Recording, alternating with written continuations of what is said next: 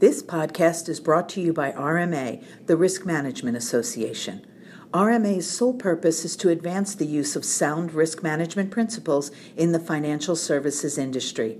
Learn more at rmahq.org. Hi, my name is Dev Strischek, and I'm here to talk for a few minutes about something called critical thinking and cognitive bias. Uh, cognitive bias is essentially things that get in the way of clear thinking. And because of the uh, importance of critical thinking in making credit decisions, and make, in fact, in making any decisions, it's worthwhile for us to think about what might get in the way.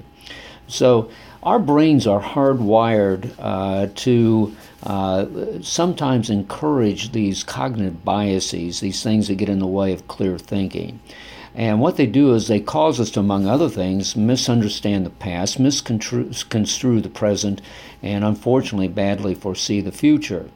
So, to make the matter even more interesting, the Atlantic Monthly featured a story a few months ago written by Ben Yagoda, a, a frequent contributor, who said there are lots of cognitive biases. If you go on Wiki, uh, Wikipedia, you'll find over 185. Everything from the IKEA effect, where people put a disproportionate value on partially assembled furniture compared to assembled furniture, to the gambler fallacy, where we flip a coin five times in a row and get heads heads, and we're absolutely convinced that tails is going to happen anytime soon, when in fact, these are individual, mutually exclusive events, and the odds of getting uh, tails is still 50 50, and the odds of getting heads are still 50 50. This is one reason why casinos make a lot of money. But if we concentrate on the workplace, where most of us have to deal with these issues day to day, there are six of them that are worth talking about. The first one that comes up is something called the halo effect. I'll refer to it as first impressions. We have a tendency to take our first impression, particularly if it's something we're looking for, uh, and go with it. And so uh, when you have an interview and the person sitting in front of you looks like what you think they ought to look like, regardless of their skills or capabilities, we tend to give them the edge.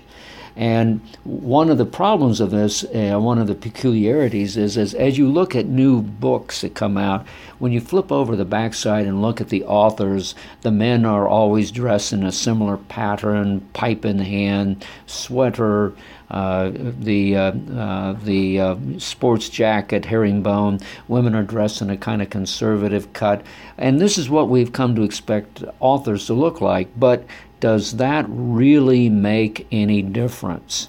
So we need to be careful of our first impressions and make sure that we don't jump the gun and go with somebody on our quote unquote gut feeling.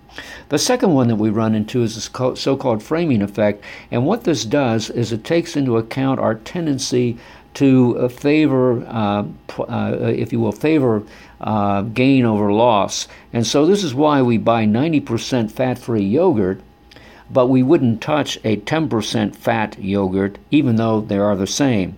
We are excited about a 70% graduation rate in a local high school, but aren't we thinking about or aren't we forgetting about the 30% who didn't? And then there is the availability bias. And the availability bias really hits on uh, something near and dear to our hearts that the media gets excited about rather rare and, and uh, ex- exciting events. So, for example, recent volcanic eruptions on the, island, uh, on the islands in Hawaii, in fact, they are not very common. They're actually very, very rare. And every time there's an airline crash, we suddenly get worried that there are uh, planes falling out of the sky, when in fact, airline travel is the safest mode of transportation. And then there is the hindsight bias. And this is what we might sometimes refer to as the Monday morning quarterback effect. We, re- we remember the things that make it clear that we knew all along it was going to happen and forget about the other data that would have said we didn't really know what was going on. This Cassandra effect that nobody pays attention to us, but we are always right, tends to drive us uh, toward an egocentric opinion that we are infallible when in fact we are not. Then there's the planning fallacy, and there are great military blunders that have occurred because of it. When you consider how quickly Napoleon overran all of his opponents during the Napoleonic Wars and then drove himself into Russia only to be defeated, followed 140 years later by Adolf Hitler, who tried the same thing, greatly overestimating the ability of his armies to defeat the Russians. And then finally, the sunk cost fallacy which is probably the one that we all have to deal with. That we've spent so much money on a project, we're so close to getting there that we suddenly forget that there really should be a cost benefit analysis. That is, it really worth spending another million dollars on a project that will never will never return to us what we put into it. So I offer all of these uh, uh, as something we need to think about and watch out for as we make decisions.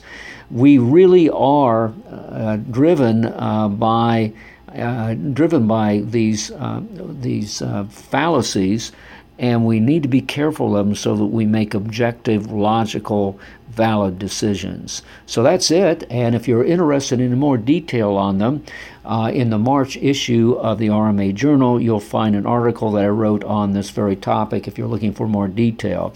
And in addition, RMA is uh, developed and will be uh, showing uh, uh, for, pe- uh, for people who are interested an opportunity to take a course in critical thinking. That's it, and thank you very much.